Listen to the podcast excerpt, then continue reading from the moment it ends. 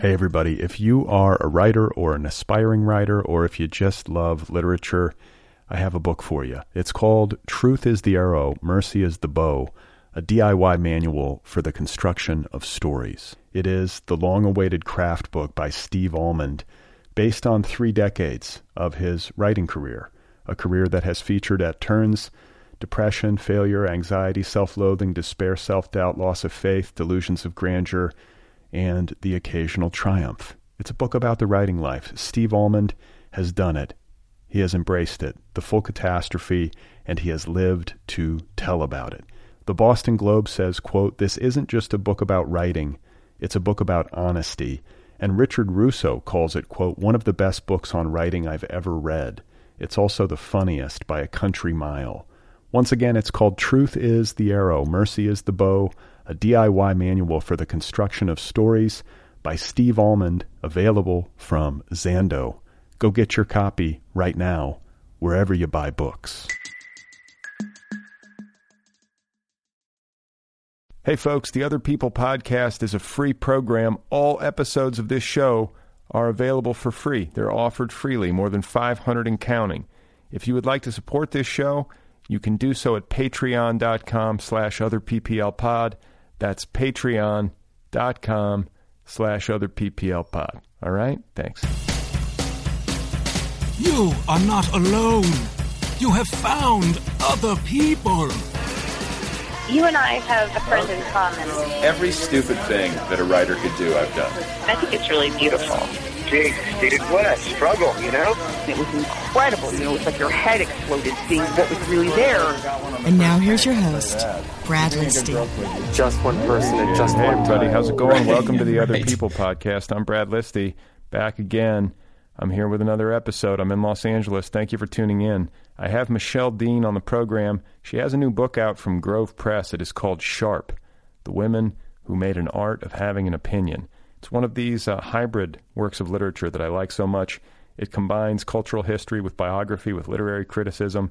It profiles the lives and work of 10 women of note, including Dorothy Parker, Joan Didion, Nora Ephron, Renata Adler, Hannah Arendt, Susan Sontag, Pauline Kael, and more. So, Michelle Dean coming up in just a second. We had a great talk.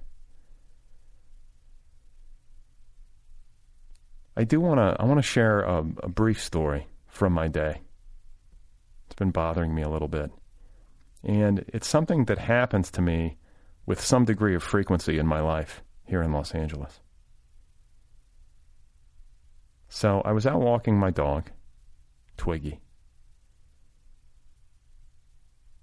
It's like our midday walk. I've been talking about walking my dog on this show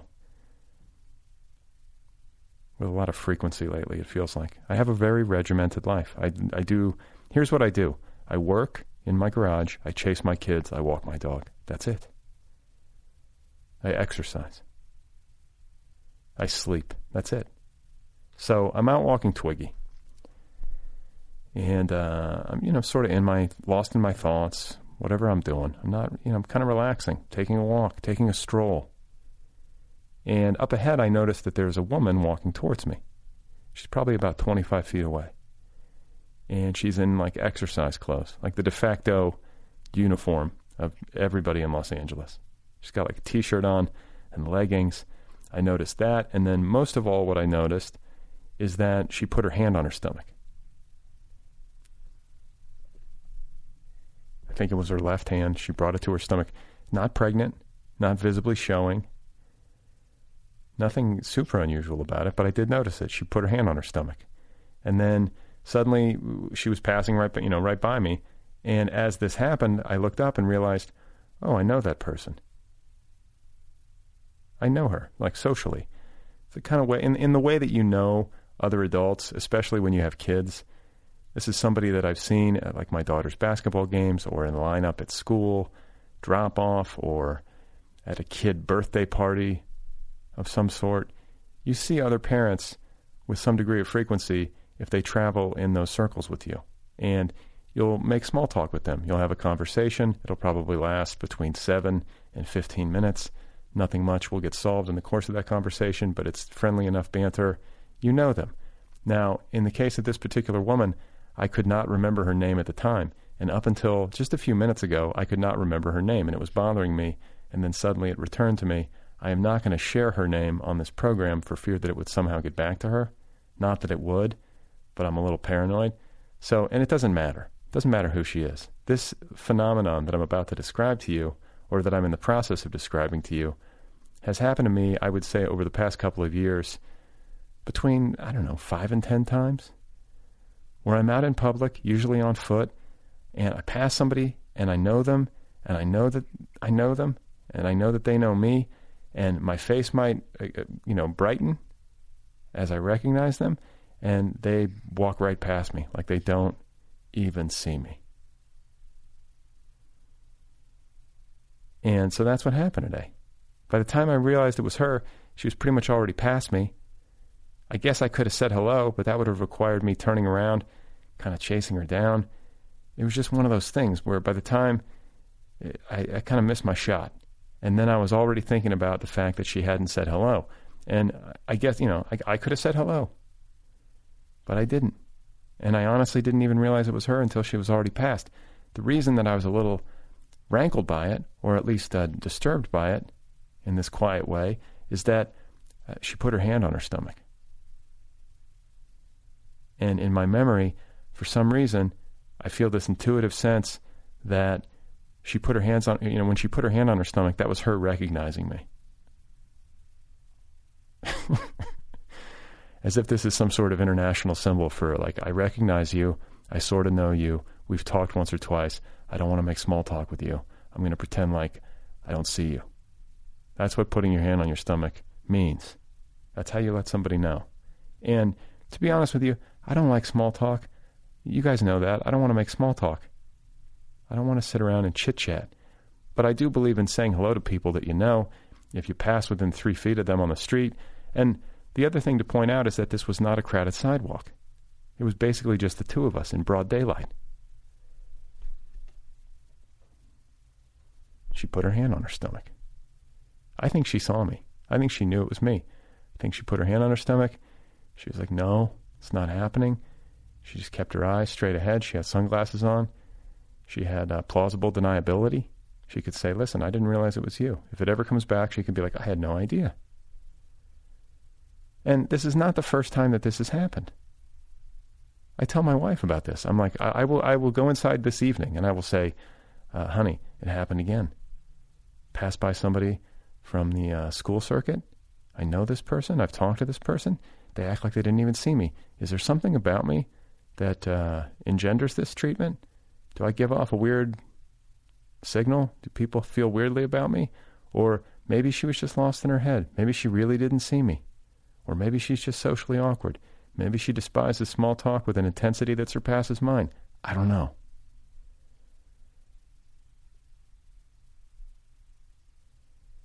I do feel like putting your hand on your stomach should become the international symbol for I, I know you. I don't mean any hard feelings. I just don't want to talk right now.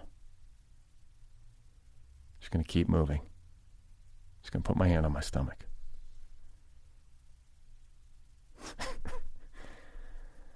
anyway.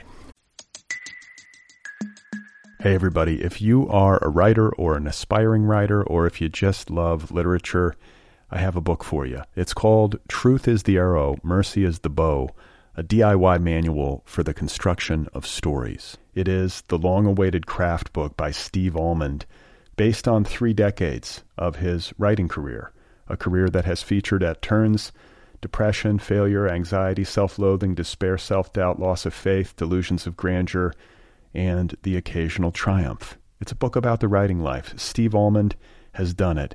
He has embraced it, the full catastrophe, and he has lived to tell about it. The Boston Globe says, quote, This isn't just a book about writing, it's a book about honesty. And Richard Russo calls it, quote, one of the best books on writing I've ever read. It's also the funniest by a country mile. Once again, it's called Truth is the Arrow, Mercy is the Bow, a DIY manual for the construction of stories by Steve Almond, available from Zando. Go get your copy right now, wherever you buy books. My guest is Michelle Dean. She has a new book out. It's called Sharp 10 Women, or no, The Women Who Made an Art of Having an Opinion. It's out from Grove Press. It's called Sharp. I had such a good time with Michelle. I'm very pleased to get to share this conversation with you. Here she is, folks. This is Michelle Dean. I'm sort of half Quebecois. My mother's family, they're like real linguistic mutts. It's hard to explain. Like her sister lives as a francophone, she lives as an anglophone. Like um, my grandparents, my grandmother spoke French her whole life. My grandfather, my grandfather's name was Wheatley Parsons, which is not the most French Canadian name ever. I was going to say. Yeah, um, and but he spoke French too. It, it, that happens in Quebec. There's a lot of like um, linguistic mis- mixing, and I'm the product of that. Like my cousins live as francophones too on that side of the family, um, and I have spoken English. Yeah, And well, since I left Montreal, I left Montreal in um, 2005. Okay, could you write a book in French? Like, is your is your speaking like super fluent, but your writing is better in English? My speaking is super fluent. However, when you don't speak a language like every day, you miss out on idioms. You just do. Right. That's what that's what my experience in French is. So like my accent is pretty good. It's gotten rustier since I left, but like my accent was always great. Um, and people would often like have a short conversation with me and not necessarily detect that I was anglophone. Um, but then if they tried to have a longer conversation with me, they'd say something I just wasn't familiar with, or like there are pop culture touchstones within Quebec that I just didn't know because I live mostly as an anglophone. Got it. Um, but uh, but yeah, like I I spoke it very fluently, and I can write in it. And it was, so, for example, too, I I have a law degree. I have a very strange career. I have a law degree, and my law degree was done partly in French, right? Like you, we had to read French texts and interpret French legislation and, and read French cases. So, and I was able to do all of that without a problem. and do you come from a literary family? No, I mean I come from a reading family, um, but I just wouldn't call them literary in the in the traditional sense. I mean there was a lot of like paperback thrillers. Uh, my family is very devoted to L.M. Montgomery, um, which is a very Canadian thing. Um, but yeah, typically, um, my parents are big readers, but mostly of, yeah, like, um, paperback fiction, like mass market paperbacks. Sure. My dad uh, has read everything I think Stephen King ever wrote. Um, and I, I sort of, I just read really early, and that just meant that I was also like pretty omnivoracious from the time I was young. Um, but my parents, um, you know, they're still not big readers. Like they read some, um, but it's not. It was not like something I was born into exactly. Well, and I was reading about you, and like you didn't come to writing. Like I don't, you weren't one of these people who, like, at age fifteen, was like, "I'm doing this." Yeah. Right? You like you had this law career. Yeah. And you sort of kind of fell into it. Yeah, that's how I always describe it, which is maybe like being a little bit coy. Um, but uh, but yeah, I um, I felt like I didn't have the self confidence. It certainly occurred to me when I was 15 that I wanted to be a writer. Um, I did not know anybody who made their living as a writer. Um, who I still barely that. do. Yeah, I've I know. to, talked to 500 of these people. I know, or but considered it their vocation, right? Like even if even if it wasn't what they were doing for money, I didn't know anybody like that. Um, I didn't even know anybody like that in university, right? Um, we, I knew literature professors, um, but none of the ones I even had wrote novels, right? Like um, it was just it was it was uh, an activity that other people did, right? Um, and I, I couldn't figure out how to do it, and I have like certain internal confidence problems, and So do um, I. I want to talk about that, but we're because you seem to have surmounted yours better than I. Uh, sort of. Um, it, but yeah, well, yeah, we, that's a whole other subject. But, um, but yeah, so I didn't, I didn't know how to go about becoming a writer. Um, and like I did a degree in like 20th century history, um, cause McGill, where I went, like lets you specialize that much. And, um, mostly did cultural history and read a lot more stuff that I hadn't sort of picked up in my childhood. A lot of Yeats, actually. It's Sort funny. of like like a precursor for your book, though. Yeah, this this yeah. uh, this course of study. Yeah, yeah. Um, well, it's funny because it was a precursor for my book because I always found actually English lit classes not my cup of tea. Like the main reason I, did, I wasn't an English major was I can't scan poems for shit. like it's just it's not a power I possess. I know when something sounds right, but like I cannot I cannot describe the parts of speech and or, or and the the beats of it. I just can't do it. Um, and so I like would do really badly in those classes and just be like I, I don't think I can do this. But um, and I also found um, I don't really like talking about literature in a disembodied way. Um, it sometimes makes me feel like, yeah, like I'm a coarse, like anti-sophisticate because, of course, a lot of artists like really dislike talking about literature in context, right? Like either in context of the writer's life or in context of the history that it's that produced it or anything. See, that's my show. Yeah. It is though. Yeah, no, I know. Well, but it's interesting because there's this dogma out there, right, that you shouldn't ask writers like or novelists personal questions. Like you can see that coming up a, a lot like Yeah. lately. Like they resent being asked it. I get it, and I do think that people people aren't intrusive. I think they're worse with memoirists than than novelists, even though it seems to me like I see novelists complain about it more. But um, but yeah, like I, I I don't get it. Like like fundamentally, intellectually, I think literature is produced in a context, right? Like, and I'm interested in that context even as I'm reading it, and I'm thinking about like why this comes. Okay, I want to stop you here just because I was having a conversation yesterday about autofiction and how much I like it, and how no matter what I'm reading, uh, if I'm like whatever fiction I'm reading, I'm always reading it uh, thinking like, well, what's going on with the writer? Like, what part of this is real? Uh, like where, like what was going on in their life? That what was the context that produced this? Even if it is like a complete invention, Yeah. which with most of the books that I wind up gravitating towards, it usually isn't. Right. And like, well, what is that tendency? I guess it's just a matter of personal taste, or is that some like failure of my imagination that I'm constantly viewing through things through the lens of reality? And like, that's where I'm most interested. And so I think that's part of the reason why I do this show, where it's like I want to sit down with that person and like find out what was going, you know, what was going on in their life or what's going on with them. Yeah. Yeah, I mean, um, I also, yeah, I think it's the most interesting thing to me about about this um, about this enterprise literature is how you get it done in the real world. Um, and you know, I do like I, I do understand the the argument of like a new critic, and it does feel like there's like a, a new like a new sort of new critical backlash coming to coming to us now, where people want people to just only talk about literature, like stick to the text, don't talk about anything else that's going on, don't talk about the context.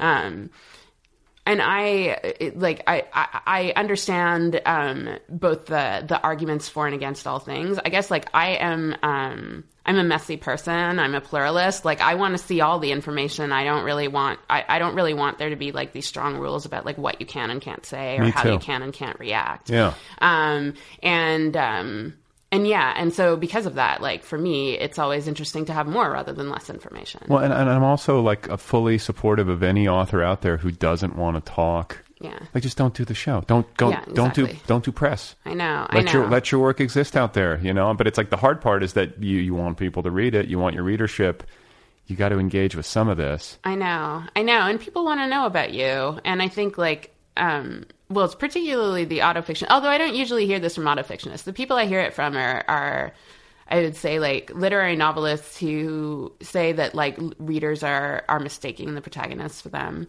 Um, and you know, I don't doubt that there are like some readers out there, but I guess I think of it as like a more flexible thing. One of my first jobs as a journalist was working as this research assistant on the David Foster Wallace biography that was yeah i, talked to dt max for the show yeah, yeah. So I worked for Dan. I fact checked the book, and um, his name's dan he, he also goes by Dan. Yeah, oh okay i didn't know i just i think i called him dt yeah. I think that works too, right? Like I think he does both. Um, and uh, and so I worked for him for for a while on that book, and um, and yeah, and it was surprising to me, or it, it really qualified for me the relationship between a person's life and fiction because I would have assumed that somebody who is as you know big a deal as David Foster Wallace wasn't incorporating everything from his life, but he was incorporating a lot of it.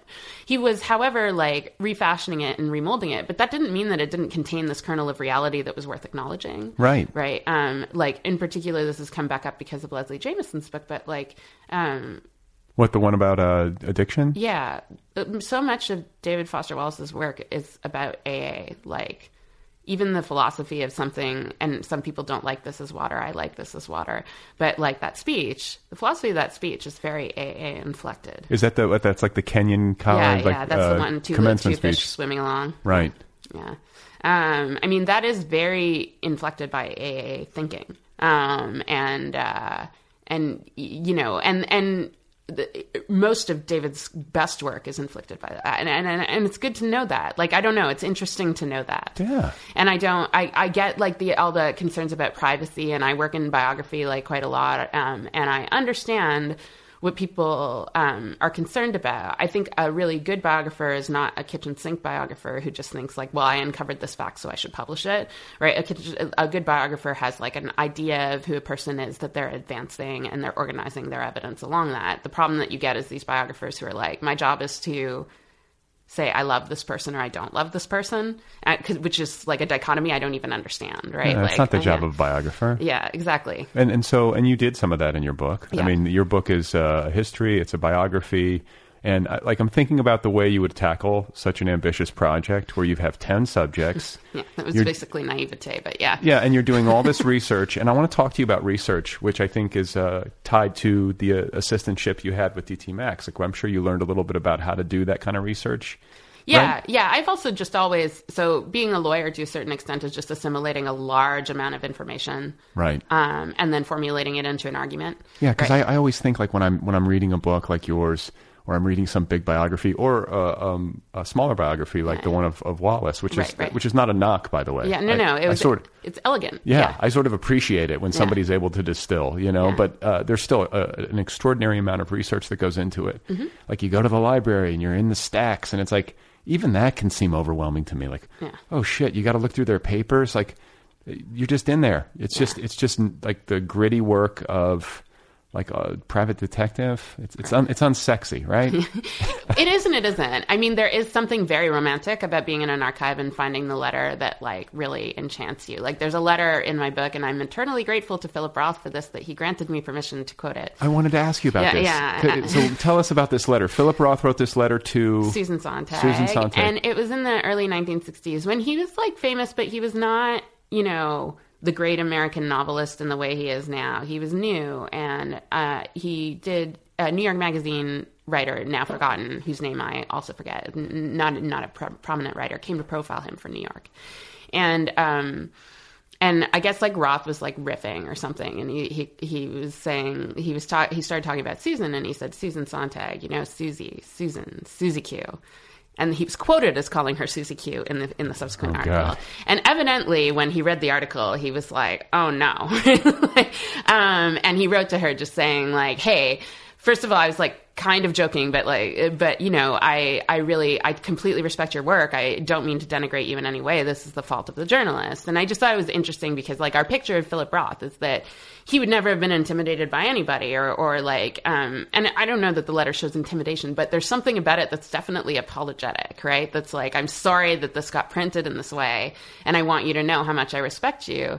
And that's a fascinating thing to see from Philip Roth Yeah, well, I'm just like, well, he's got a conscience. he does have a conscience and you know i don't know how many women he has actually issued apologies to in his life right you know and it's it's um it tells you something about because this was susan before she was like a very big deal either right like she was big enough she there was notes on camp or whatever but it, she wasn't like it's hard to explain this to people, especially writers, sometimes because we tend to receive um, our heroes as like complete, fully fledged, you know, geniuses.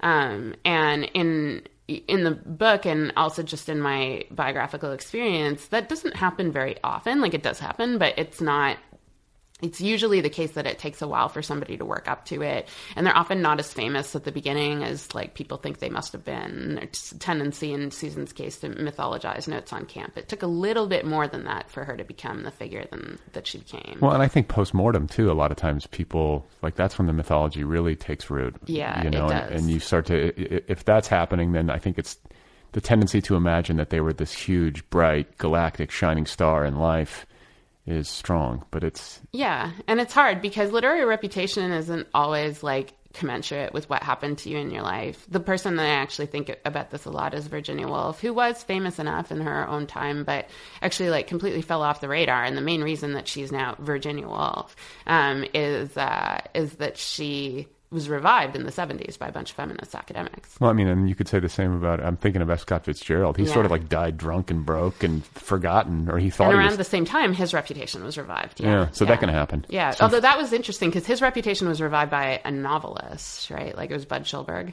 Anyway, um, it, it's interesting how his how his came back, but Yeah, I had forgotten who it was or how it Yeah. happens, but it, it it's it's an interesting point that somebody's entire body of work and their historical their fate in history, at least for some period of time, can depend upon the actions of a single human being. Yeah, I know. Of influence. of you know? somebody who, well, yeah, who's who who really goes out and like just spends the time like being like, this is worth reading. This is worth reading. You have to read this. Hmm. Um, yeah, and it's interesting. Um, I like, yeah, it, it's funny because um, sometimes I think um, people have misread the the book that I wrote as saying like these are the ten people who are like the most important. Right.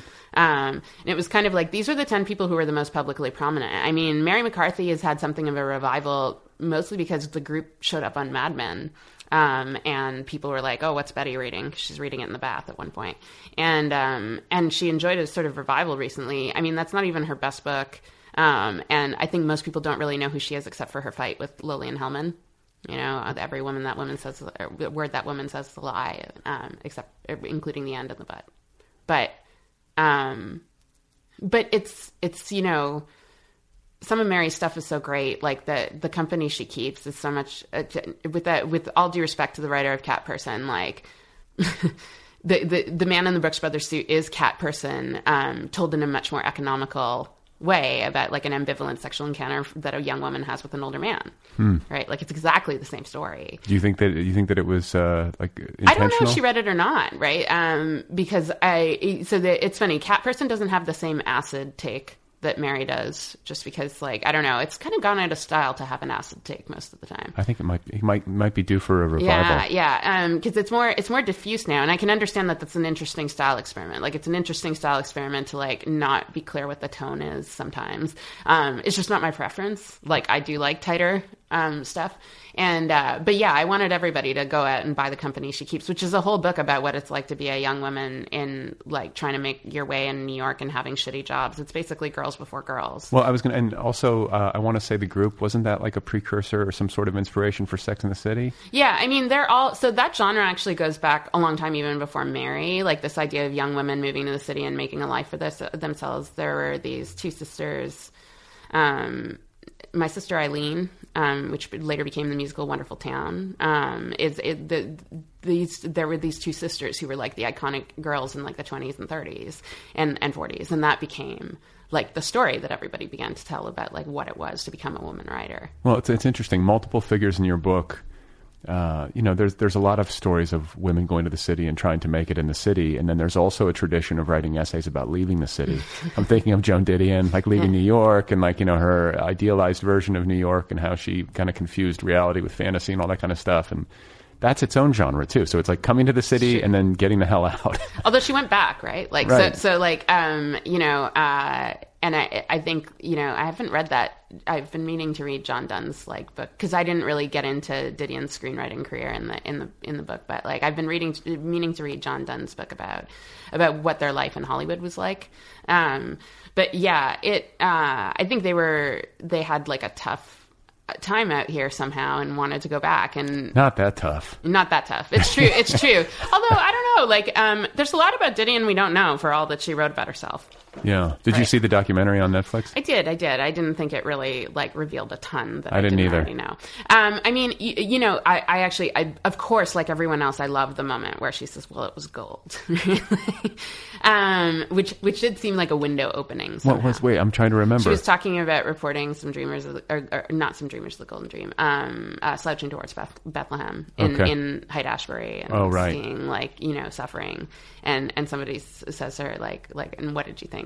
And she said, "I think it was gold." I yeah, was yeah, gold. yeah. When you saw it, like, um, and I think that was like a small reveal of who she really is. Mm. Um, a small good reveal, like, um, but yeah, um, I think it, it's tough. She doesn't, she doesn't want people to know necessarily. Like, she's actually written like two fairly opaque memoirs about her life, plus like any number of personal essays. She doesn't really want people to know. Yeah, like, you know, like the memoirs are. Um, I mean, you think they're opaque. I'm just trying. To, I'm, I'm also thinking like they also cover like very specific, like incidences in her life and pe- small periods of her life. It's not some sort of sweeping thing. they cover emotional valences, right? Like, and so, but you're often missing a lot of the context about the emotional valence, right? Like, um, you come out of Blue Night still not knowing exactly what happened. Yeah, that's got to be a tough book to write. Yeah, no, no. I, I and I, I say this not as criticism. I'm only just saying, like, yeah, it is sort of opaque. Like, in spite of the fact that people are like, yeah, it's tough. It's it's self revealing. Uh, you know, she found a way to do it differently, right? Like, where it wasn't like a confessional memoir about how awful this experience had been. Right.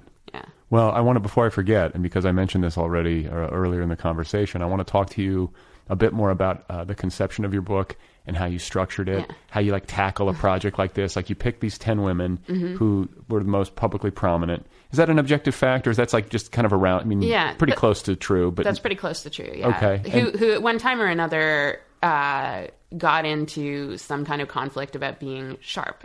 Um, Yeah, because the title of the book is it's sort of a pejorative. Yeah. It's like a compliment that carries with it Yeah. a kind of uh, there's like an underbelly of uh, criticism. Yeah, it. destructiveness, like a tailwind of destructiveness is usually what I say, right? Like that there's this idea that it's me that they're particularly mean or pointed or cutting or you know not to extend the metaphor too far, but th those are the things that people are picturing when they think of this, like.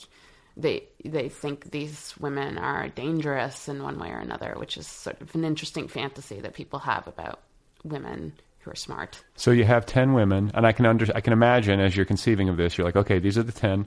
I'm going to do like a biography slash history, uh, like cultural history for each one. Mm-hmm. But then there's this interstitial material where you found out in research, I would imagine, that their lives had intersected. Like, how much of that did you know before you got into it, and how much of it came to you as like, oh my god, I had no idea. Like these people actually interacted or had a like had a squabble or Right. wanted to kill each other. I did know that. So like the book came together sort of in a weird roundabout way, but um you know, I so for example, I think one of the more direct seeds of it was um a few years before Nora Ephron died, somebody gave me her book called Crazy Salad.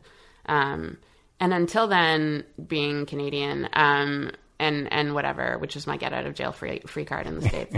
um, I didn't. I had not been aware that she wrote any journalism. Like, I, I, it just goes to show you that like literary education can be nationally bound, and that I literally had no idea that she had done that. Well, I think popular a lot of popular conception with Nora is that she's a film director of exactly. romantic comedies. That's what I thought of. uh, Yeah, and uh, frankly, and middling romantic comedies, and so and so I just it had never occurred to me that she would have had this whole other life. And when I read it, um, I thought this is really good. Um, m- far better than I thought, and not just far better than I thought it would be, but actually brilliant. And then that made me wonder like what else I was missing out on because of this. And so I started to like trace some genealogies and of course she had both written about knowing Dorothy Parker as a child and then she had also written about she'd written a play about Mary McCarthy because she was obsessed with Mary McCarthy. Um, so that led me outwards, and then those tentacles led to other places, right? Um, and so it came together a little bit like that. So I did know about the connections, um, and in fact, in order to sell the book, I had to write a fairly um, comprehensive outline at the beginning, explaining what all the connections were, um, because uh, otherwise, like the book looked like a collection of biographical essays, which was not what I wanted to do. Right. I wanted to demonstrate some some obvious points of connection. Um, so yeah, so so yeah, so I had to like put it together that way, and I decided to tell it mostly chron- chronologically, but like rippling back um, whenever I started a new person. Because there was one per- at one point I drafted the book where I would just move exactly chronologically through time, and it was impossible to read. Like it just was like too. You needed to get a sense of these people to in order to want to follow them to the end.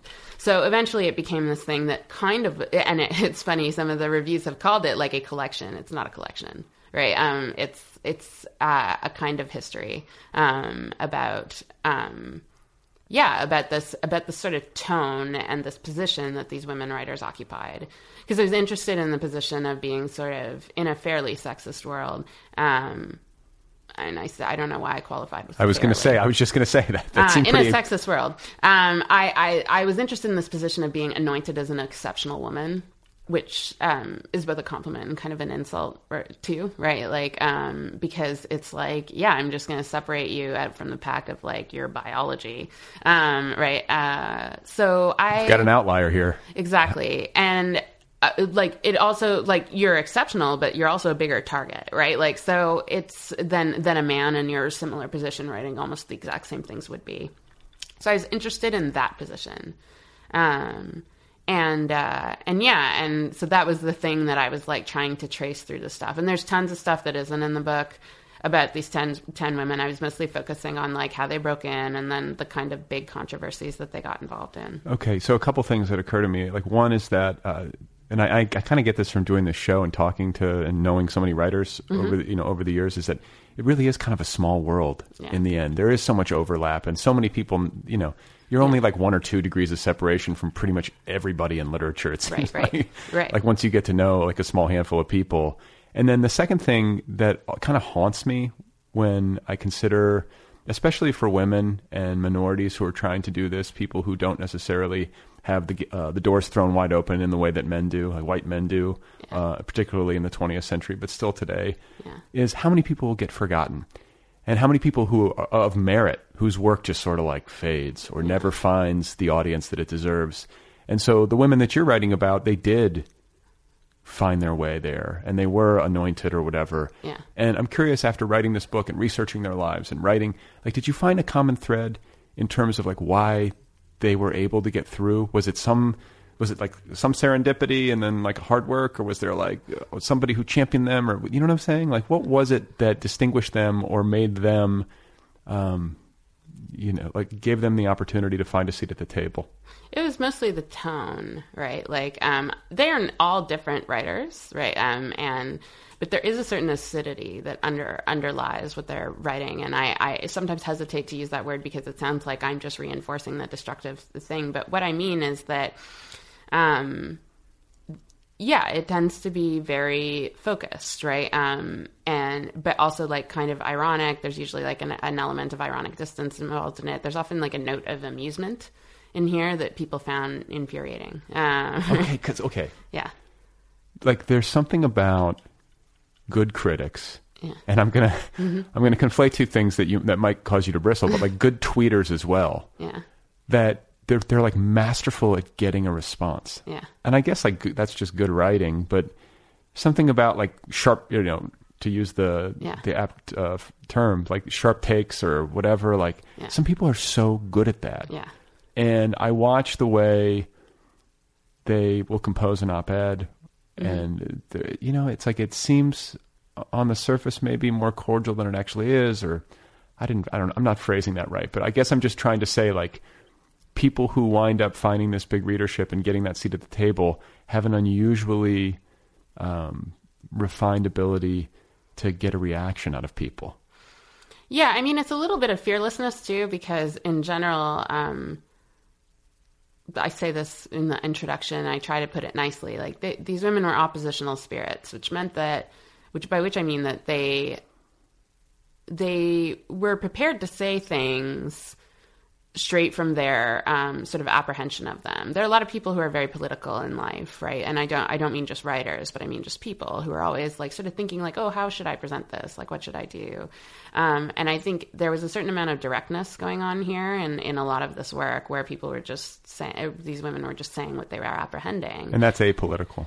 it's not apolitical, but like you know, it's um, it's it, what I mean is it's not calculating in the same way of like, well, is this going to re- get a good reception or not, right? Like, um, and, and because more than once in the book, something happens where somebody writes something and they think I'm just saying something, and the world goes, what, right? Like, what are you talking about? Like, Eichmann in Jerusalem was one of those situations where I don't think that Hannah Arendt thought she was going to get like so much blowback and and journalist and the murderer is another one of those situations where like I don't think that Janet Malcolm thought she was saying something so incredibly radical, um, and they were clear insights, and it was like hard to um, live in a world after them that that meant that you you didn't think about those those insights, right? Um, but at the time, people are not going to congratulate you for for offering them. This this was the general theme, right? Um, so yeah, a certain amount of fearlessness, and maybe even uh, like you could also call it obliviousness. I was going to say yeah, yeah, they're so like locked into the work,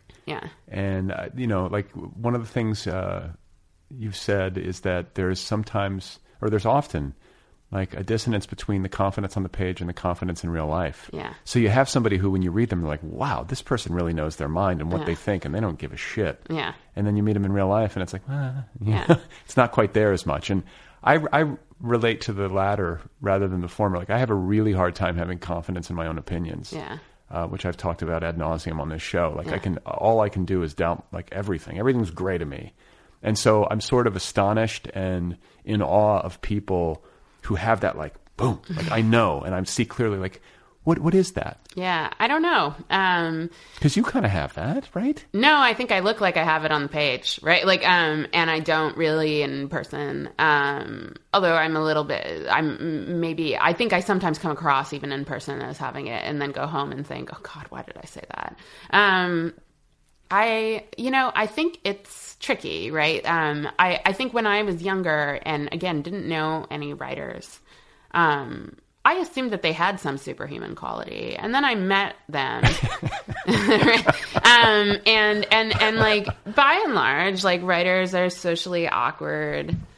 Um, people who've been damaged by spending too much time inside. Um, and so, because even the gregarious ones, I think that's an accurate description of, right? Um, in that they, they, You're talking to a man who's in athleisure wear in his garage. yeah, yeah. I'm fairly gregarious, but I, Yeah. I, you know, I could easily just stay in here forever. Exactly. And so, um, and so there's always like a certain sort of um, coming into the social world and not being entirely comfortable uh, with it or of it, right? Because you're also always sort of watching things and, and interpreting them that way.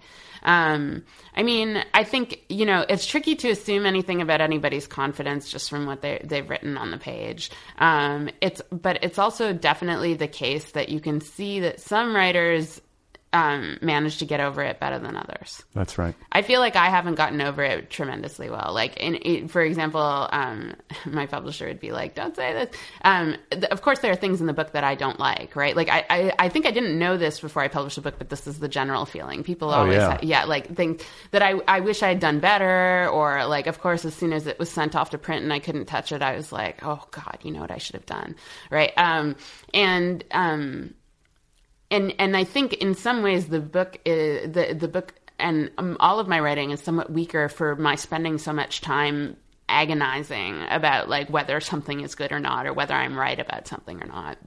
If I just sort of held forth a little bit more, it would be better. Um, and so yeah, so I'm always in this like kind of wrestling with it kind of situation because yeah, I know I come across as confident on the page, but it takes a long, long time for me to get there. And I feel like in writing this book and in studying the lives of these women, it's a way of trying to kind of reckon with that, right? Yeah, yeah. Because there's admiration. Yeah. There's also a desire to like have a seat at the table. Yeah, yeah. And it, like it, that to me, uh, just speaking personally, is also something I grapple with. Yeah. Like, what is that? Is that ego? Yeah. Like, I, maybe it's better to like not want a seat. Maybe it's better to just be like comfortable with obscurity. Yeah. And to be one of these people who's like, I want a seat. is that like somehow like a confession of, um, like I, I don't know, like a character flaw? Like I can worry that about that. Right, right. I mean, in my experience in my biographical travels, even the writers who say I don't care about this stuff really care about this stuff, right? Like, um, I, I think I think the longing to be heard is just maybe inherent to the nature of writing, and I think that the people who say that it does they don't have it are just lying. Like, Well- I honestly think that. Okay, okay, but to, I, I would agree. Yeah. But there there there are gradations of this. Yes. Like there are some people who like they burn for a readership. Mm-hmm. Yes. And there are other people who might you know be great to have a readership, but like it's not live or die. Mm-hmm. I think you know what I'm saying. And then there's a, a, a big a broad spectrum. I think people who are like thumping the tables and like I don't give a shit. Those people are full of it. Yeah. But it's not like everyone is is uh, thrumming with the same level of intensity and ambition. No, it, that's definitely true. Um, I don't know. I'm kind of suspicious of ambitious people most of the time. Um, uh, in in or like nakedly ambitious people. I know that, that you know that that's that's tricky with gender because um, nakedly ambitious women get demonized in a way that nakedly ambitious men do not, right? Um, but I think even even when I try to like account for that in my calcul in my personal calculations, I still come out on the other end with um, ambition is good. Um, it can be, it can.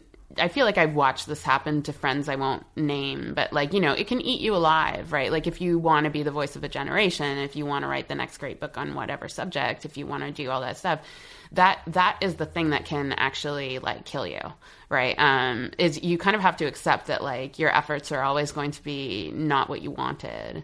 Because like for example, it took me two extra years to finish Sharp, and and in retrospect, the only reason was, um, well, not the only reason. In retrospect, a major reason was that um, I had this perfect glimmering object of a book in my head, and and the and the manuscript wasn't it.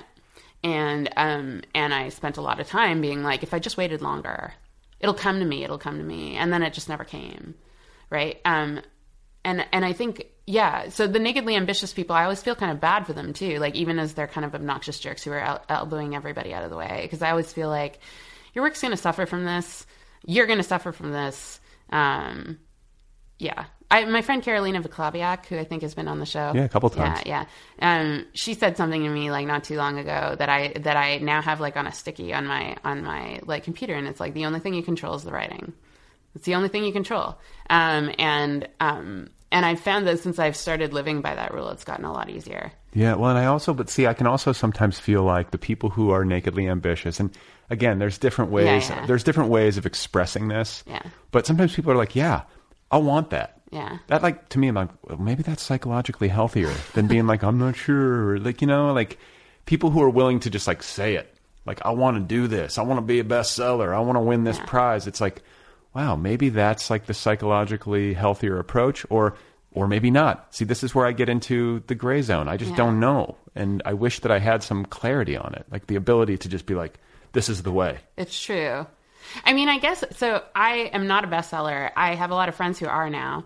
Um, I, I guess I won an award, and I have a lot of friends who are award winners. You won a National Book Critics I- Circle I did Award. win a National Book Critics Circle Award. Um, and so, and I have to tell you, like, my experience of it was somewhat ambivalent, right? Like, and like, not that I wasn't like honored or whatever to get the, the award, but the internal, the internal thought process was not like, yeah, I've finally gotten my due, right? like, nor was that the experience, right? Like, it's not like the New Yorker came calling. So, like, it was just, you know, it, it, it's um it, it, it's like that. And my friends who are bestsellers have have also like struggled with the either like they're bestsellers but they're they're one it's one thing I've started to hear coming out of New York that I think is hilarious is as people being wanting to make the distinction it's a paperback bestseller right? Like which like how many ways are we all going to find to like to like cut each other down right? Like like Yeah. whatever. Um and um but yeah so it, you know it's a paperback bestseller or it's not as big of a bestseller as you wanted or the bestseller thrust you into a very uncomfortable level of visibility which has happened to a few friends of mine right? Like um where suddenly you can you can become the kind of writer where people think they own you. Right. and like a celebrity and it's it's disturbing Yeah, it's a lot to take on. yeah. And so I, I literally don't know anybody who was like, I want this, and then got it and thought, yeah, right? Like, so even if they're doing that, even if they're doing the like performance of um, confidence that we seem to be requiring of people these days, um, because there's a lot of stuff on social media about how you should just embrace self promotion that I have complicated feelings about. Like, I, I see what you mean. You have to do a certain amount of it. You can't ask people to believe in your work if you don't at least nominally portray yourself as believing in your work. Um, I just think there are a lot of different ways to accomplish that, and not all of them are like tweeting about your, your book eight times a day. Right. Yeah. It's so yeah, it's it's really complicated, and especially right at this moment that you're in now, where the book is out, because emotionally, like I, I always liken it to like sending your kid off to school, like in kindergarten. It's like you want to see it make friends. You want to Yeah. see. You don't want them to get beat up at school. You know what I'm saying? And so, I think emotionally, it's understandable that somebody would be like, "I'll tweet, I'll tweet, I'll tweet," Yeah, but then you start every time you do it, you die a little. You're like, I feel like such a fucking asshole. I know. And it's funny because like the love of doing social media promotion has come from the general economic collapse of the book industry, right? Like where it feels like it's the one thing that you can do that you can control is you can at least control the number of tweets you put out in a day And how many followers you yeah, have. How, yeah, exactly. And your your platform, as the publishers Mm-hmm. obnoxiously got us to say, and um and so that's like a thing. It feels like you can control. Um, but for example, like I, I don't know how many people are actually buying books off of Twitter, right? Like I, I don't know. It's possible there's a lot of them, and it's possible that it works for different books, right? I don't. I don't believe any of that shit. I Yeah. believe it's word of mouth. Yeah, I do think so too. Like I think um it, it depends somewhat on like slow burn too, right? Like um like a lot of books come out and get like a lot of yelling at the beginning and then no one ever reads them again. I, I you know, um I just it's sort of like uh to to not use alliterate so that I don't trash anybody, but to not use it's sort of like Avatar, right? Like there are a lot of books that are like Avatar now, where like they come out and everybody like reads them and talks about them or whatever, and then uh there's nothing there, so they have no trend. It's Is like that the James Cameron movie? You mean? Yes, yes, I, I with saw the that, blue people. I saw that in 3D and was like I got nauseous and it was yeah. Well, and can you remember anything about it? No, but I can't remember anything about most things. Yeah, it's just like you watch. So, so I, yeah, I'm much more comfortable with the movie analogies. You watch ET, you don't forget ET, right? Like you, you remember what happened in it, right? But um, but yeah, with with something like Avatar, you don't. And there are a lot of books, literary books, I mean, and obviously it's on a smaller cultural scale. But I think the same thing happens where like it comes out, everybody insists it's the next, like it's the biggest thing ever. You spend weeks hearing about it, and then everybody reads it and thinks that. right, right, right. And never reads it again. Well, yeah. So I, I guess like in addition to word of like I think word of mouth is the most trusted Yeah. Uh, and it's the most positive signal Yeah, for yeah, a, yeah. A, both a book's success and its longevity. But there's also, I think, you can a book can be a curiosity because it's controversial, and then I also see sometimes books that um, there is, for whatever reason, uh, like kind of an ubiquity to them, where everywhere you turn online, it's like, oh, there it is again, there it is Yeah. again. And I think if if the volume is high enough, sometimes people can be convinced to buy a book based on that. Like, well, if everybody's talking about it, then Right. maybe there's something here. I got to check it out. Right. It's just it's sort of weird because like there's a whole universe of books out there that like literary people don't talk about. I mean, and I don't just mean like right wing Bill O'Reilly thrillers, although that's definitely one wing that we don't talk about. Um, God, I love Killing Lincoln. It's, I'm jo- joking. I mean, there's a controversy right now out about a pundit's book that you maybe have seen. Like, it's called "The Opposite of Hate." I won't say her name, but but like the point is mostly, it's been interesting to me to watch this book because I think it's selling very well and it's certainly getting a lot of promotion. And then on social media, people are complaining about it constantly. And I won't get into the the, the but they have various complaints about it, right? Um, and um, and it's interesting because I I feel like I'm watching that social media stuff not penetrate, and it goes to show you that like writers spend too much time online, Yeah. and place too much importance on Twitter. So do journalists. That's a whole other like ball of wax. Right. Um, but like you know, they spend too much time online by the nature of their jobs, and then they think it's the only thing that really exists. And it's also a, a fucking dopamine addiction. It is really. It is mean, really. especially as and you I start- have it. I, yeah. yeah, me too. No judgment of people. I have it too. Well, I have it, but I like to me, um, the lure isn't as strong just because I don't have that many followers. Mm-hmm. Like these people who have like hundreds of thousands of followers and get all this reciprocity for every damn thing they say. I know. Like that's a powerful drug. I It would be. I would be like, wow, I'm gonna. I'm gonna tell, tell you about my breakfast. Like if, if I'm gonna have 600 of you like fave it, like that's. I feel like that would be hard to resist. Although if you're not like Instagram bland, do you know what I mean? Like a person who just posts like really heavily edited selfies and stuff like that, you get a lot of blowback for the things you say too on social media. Oh, so sure. it's just like it's a really fraught thing. And I've always been like both I have the dopamine thing of like wanting more followers and also feeling like I, I have a decent level of visibility. That's enough. Yeah. Right. Well, so let me talk to you about this because I feel like this is sort of tied to the concerns of your book. Yeah. Is that the environment that we live in now digitally Yeah. with uh, Twitter and Mm-hmm. with like Goodreads and Amazon, like everybody, like the doors of criticism are, are open wider in some senses than they ever have been. Mm-hmm. And everybody can sort of chime in. And I feel like Twitter um, is primarily a forum for complaint and criticism. People kind of like kvetching and like airing their grievances, including my, you know, I do it too. Yeah. And I, maybe it's like so, yeah, it's like reinforces because everyone's doing it, and you start to join the chorus, and then I feel like I don't know. To me, I have very complicated feelings. I have this fantasy that after this Trump thing is over with, I'm just going to leave. I'm going to end it. I'm going to live pure without it. I don't know if that'll happen, but I feel like there's something detrimental to like uh, the deepest part of me Yeah. when I spend too much time in, engaging with that stuff.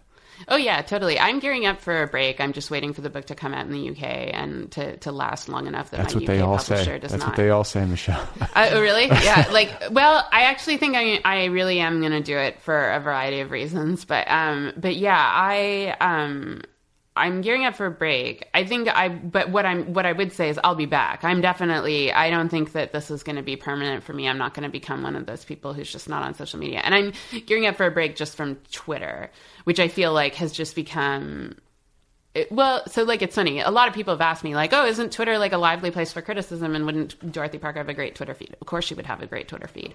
Um, this was her specialty. Um, the issue is mostly um, like Twitter encourages a lot of like rote arguing. Like I, I don't, I don't often like read an argument on Twitter and think, "Oh, people are making interesting and novel points that I've never seen before." So the the thing that Twitter sometimes brings to me that I do find insightful is the occasional personal story about something that's in the news. Like usually, like I was reading actually a story from a, a young woman in Virginia who was talking about how her boyfriend got pulled over for giving 50 cents to like a guy outside of a 7-Eleven. Right. He's black and he's terrified. I read she- that. she- yeah.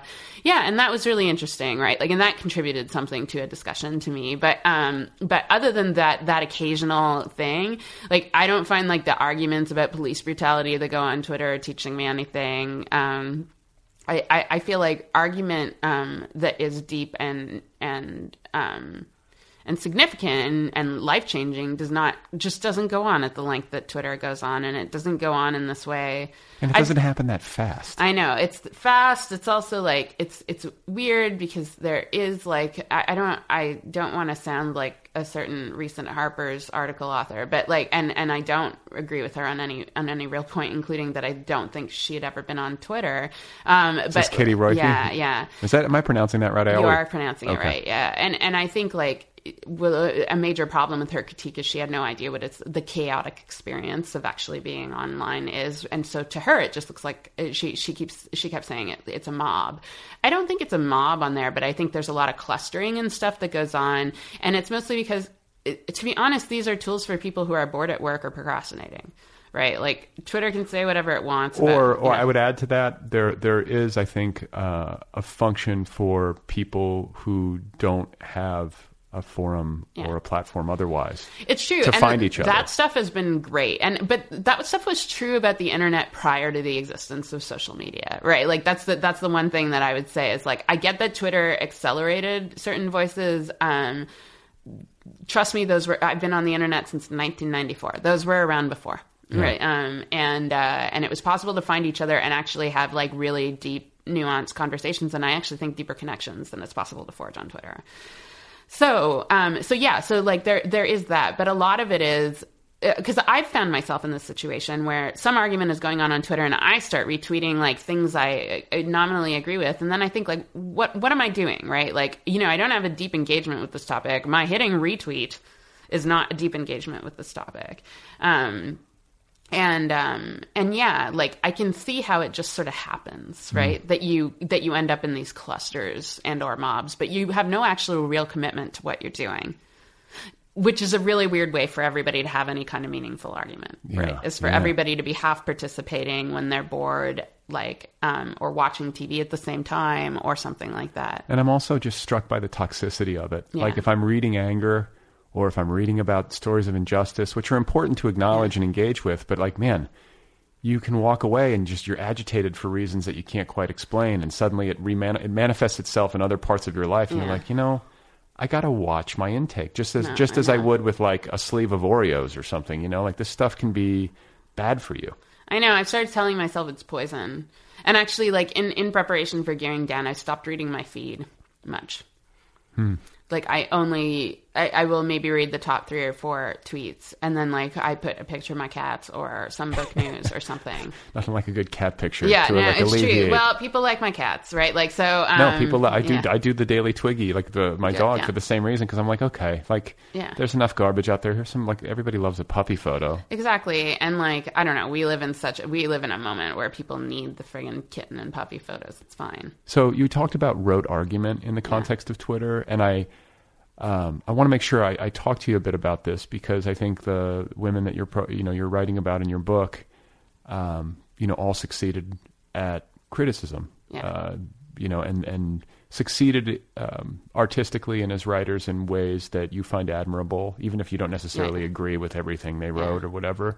Uh, what makes for a good critic? What makes for a good argument? Like, do you have a succinct answer to that? Is there something you look for in a piece of criticism that you know you can you, you can look at it and if you see it, you know it's there, and if it's not there, you you also know that. It's an interesting mind. That's usually what I say, right? Like in that, um, it's really easy to for anybody to write the the, you know, the like this book is really bad take or this book is really good take. Some people see that goodness and badness in a different way, right? Like, which I would say, yes, is also true of all the women in this book. Like, even where I wouldn't necessarily agree with them in the result, it's interesting to read both Joan Didion and Mary McCarthy pan Franny and Zooey. And, and and like I like Franny and Zooey okay. I'm not sure I'm a big Salinger person, but like I like it okay. And um but I want to read their pan because I want to see what they think about it. Yeah.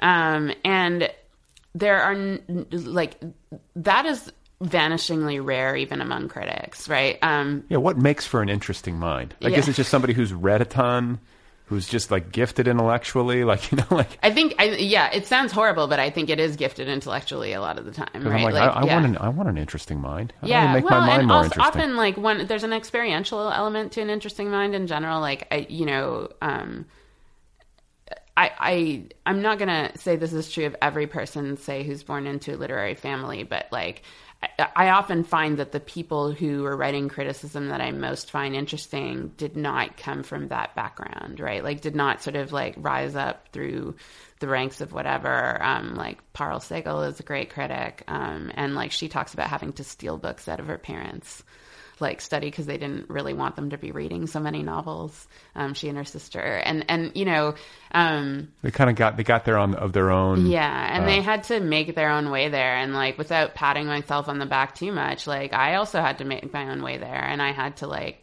yeah, I did it through very eclectic reading, but it it means that like you know, I didn't. I, I think there's a tendency in criticism, in particular, to rely on pedigree a lot, right? Like, um, did this person like work for the New York Review of Books? Did the person work for the New Yorker? And um, that's opening up now. Um, but in the past, it's been that's been the focus. You mean you mean the range of accepted venues or backgrounds is Yes. opening up? Okay. Yeah, I do think it is opening up. Um, some of that is just like the uh, what could broadly be termed the online revolution, but but like um, but I also think like literary circles for better or for worse are opening up somewhat. Um, it, it- well, not really for worse at all, but um, they it, it's it's funny because there's still this perception of an establishment in New York, which is not the way that people in New York feel about their position in the culture and society, and that, that's always been like the the sort of the sort of like st- strife a bit because some of the people who are identified as like the literary establishment in New York are making three thousand dollars a book and thinking like, what the fuck are you talking about, right? Like, like how on earth am I like I'm not in charge of anything, right? Um, and I can see what their what their issue is, um, but um, you know, it's opening up.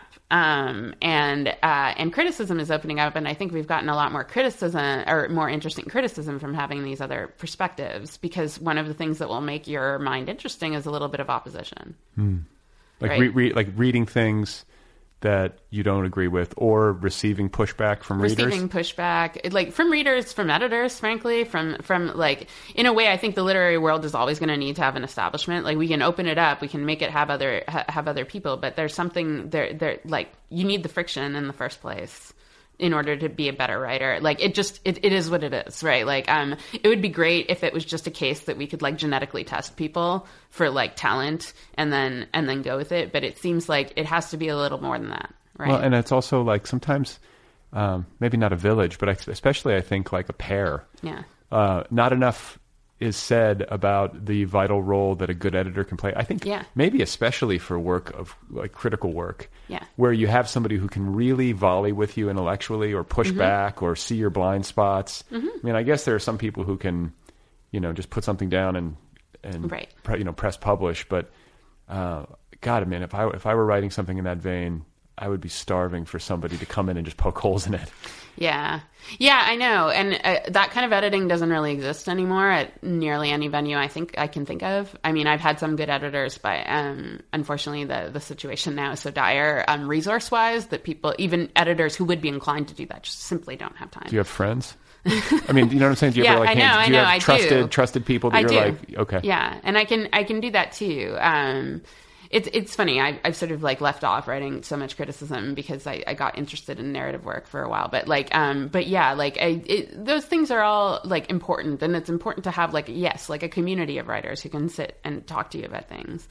I don't know. I think like more interesting minds is something in general like contemporary literature could use a lot of. Um, right. Like I read a lot of like um, novels that I think are really beautifully written, but like I wish there had been more thinking at the core.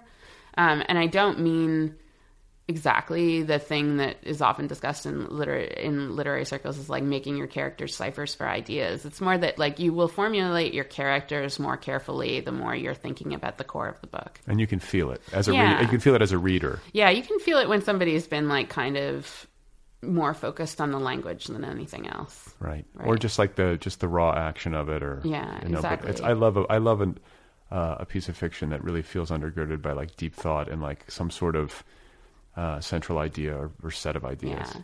Yeah, I tend to be very. Um, somebody said this about me on Twitter recently, and I was like, "Oh, yeah, you're right." They, they said she's, she, you know, she's suspicious of style. She doesn't trust it, um, and it's true. I am right. Me, me too. Yeah, I like I, I, and and I say this as someone who who was, you know, sort of bottle fed on Michael Ondaatje by my my students, um, or but when I was a high school student, um, I definitely like fell in love with him and fell in love with lyrical fiction, right? Um, uh, it just seemed to me that the core was also well thought out too, right? The core matched the beauty of the language.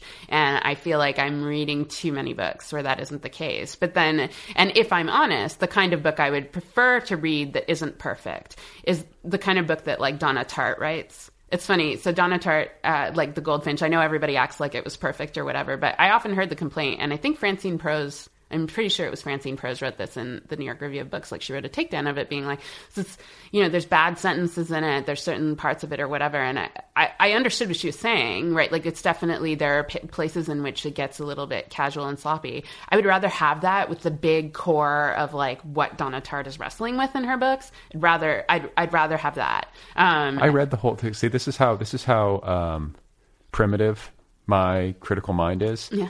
I, I finished the Goldfinch. It is therefore good. Yeah. Like if I if I get Actually, through it, it's not a bad standard. It's not a bad standard, I mean, and it's like a 500 page novel or 600 page novel. Like the fact that I finished that book and like read every page, yeah. it's a good book. Yeah, no, it's true, and and like there's a real denigration right now going on of plot and character that I don't really understand, um, and it's sort of being left to like, um, genre still. Like it's funny because I would have told you the same thing five years ago, and I'd think it would have turned over by now. Um, because what's happening is sometimes literary novelists write a genre novel, and then you can see that they're not committed at the core. They're mostly hoping for a movie option, and it's like it's fine, it's fine. I want you to have the money, right? Like I, you know, you're a good novelist. I want you to have the money, but I can see that this project was just like. Hmm, uh, I wanted to try writing science fiction and see if I could get science fiction money. Right, right. Yeah. Want some lasers? Let's, yeah, let's exactly. add some lasers. Exactly. Some apocalypse. It'd be good. Um, when it, I, I'm not sure it was like it was something they had something they really wanted to say about Yeah. the apocalypse. Well, I mean, yeah, it's interesting because you uh, are out here in Hollywood now. Yeah. Like you've made the leap, as many of your uh, predecessors did. I think. I'm of- trying to make the leap. Th- That's where I am. I'm at, I'm at the moment where I'm trying to make the leap. I'm trying to get more work in television. yeah, because that there's money. There's actual money to be made in television. there's television. money. Uh, uh, there's money, and also like for a long time, I've been wanting to move into like more narrative work and more fiction because I've found the work of trying to construct story um, interesting and intellectually interesting. Um, and I, I like I I will always write criticism. I think, but like um, it's one of these things where if you do it a lot, eventually, like it just starts to feel like okay, you know, time for the next act. Yeah. Um, but yeah, so I've been out here, like, sort of meeting with people and stuff. It's been interesting.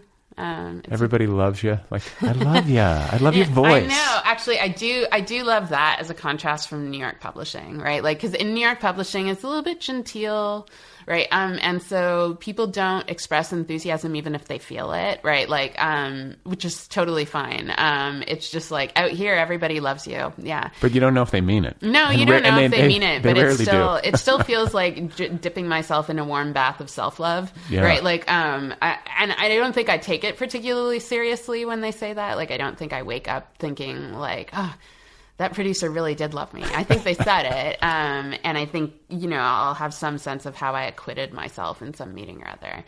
But you know, TV is also an interesting medium right now. It's going through the thing that journalism went through ten years ago, where like a bunch of VC money, tech money, has come and poured itself into it, being like, you could be the next big thing, and that means there's a lot of experimentation going on. And I guess like I'm chasing experimentation. Sure, and there's also more.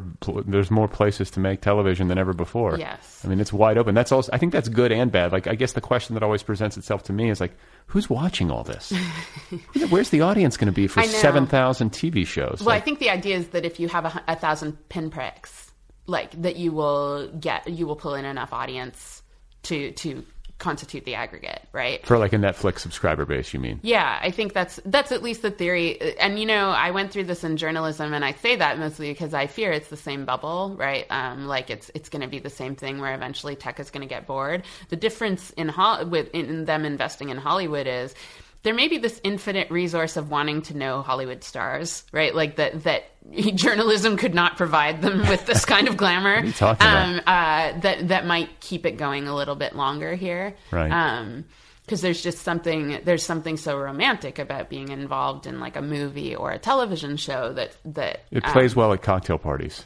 It Like, does, It's, it does, It's a and good it's- story to tell. it's something that feels like it has the potential to last beyond you um, in a way that yeah like frankly journalism doesn't so um, but yeah there's a lot of there's a lot going on there seems to be you know I'm i met like I've met several people recently who have had shows greenlit at like YouTube and Facebook, Sure. which are completely unproven. Apple's doing one with Yeah, like Apple's you know. do, Apple's doing a bunch. Yeah, yeah, they're getting into the content game. yeah, exactly. Um, and it's interesting. It's an interesting time for a writer because I also do think like every literary writer, not every.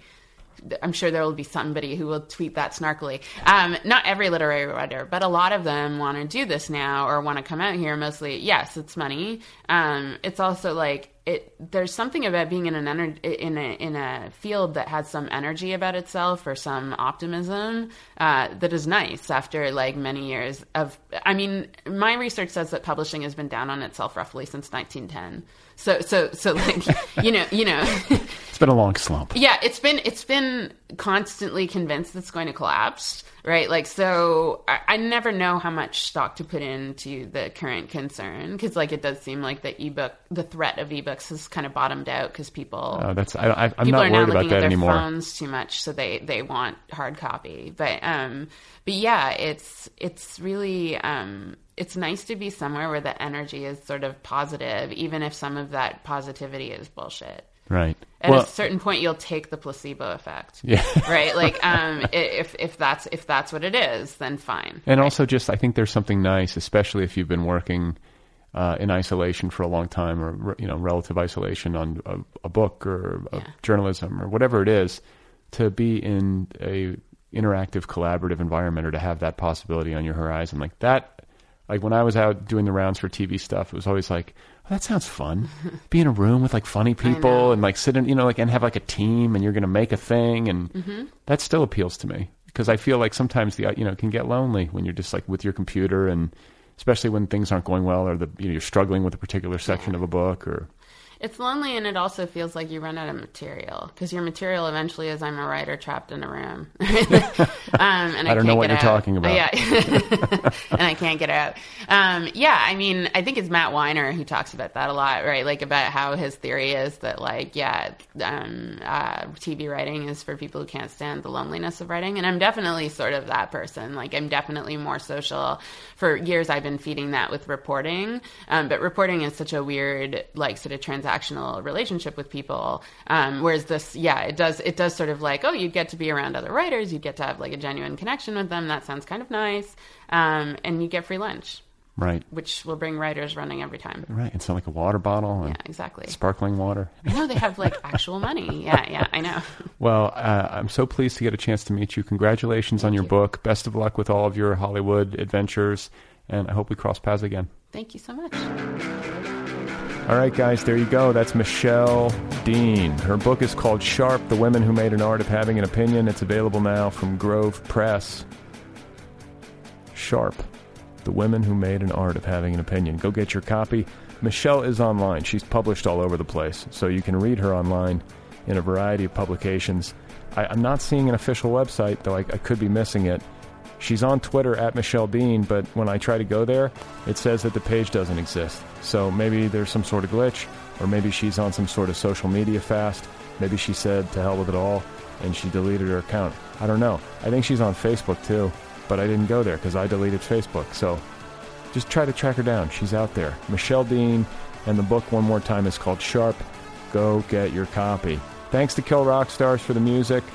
Uh, the band Stereo Total for the theme song music. Thanks to Cigarette Royalty for the interstitial music. If you would like to write to me, the address is letters at otherppl.com. If you want to support the show, it's patreon.com slash otherpplpod. Don't forget this podcast has its own app. It's free. It's the official Other People app. Go get it wherever you get your apps. It's free.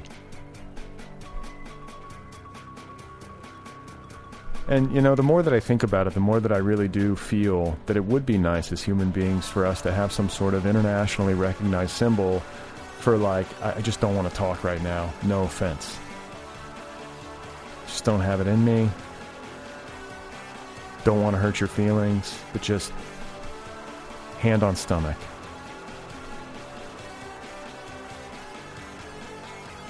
It's not that you're making me nauseous. I just I don't have I don't have the ability right now to be conversational. Or I don't remember your name. I'm embarrassed about it. Let's just avoid this.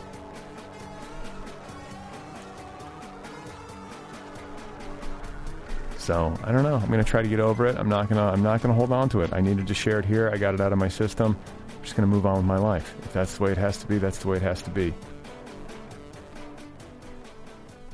It's the way life goes sometimes. If you ever see me and you don't want to talk to me, just put your hand on your stomach.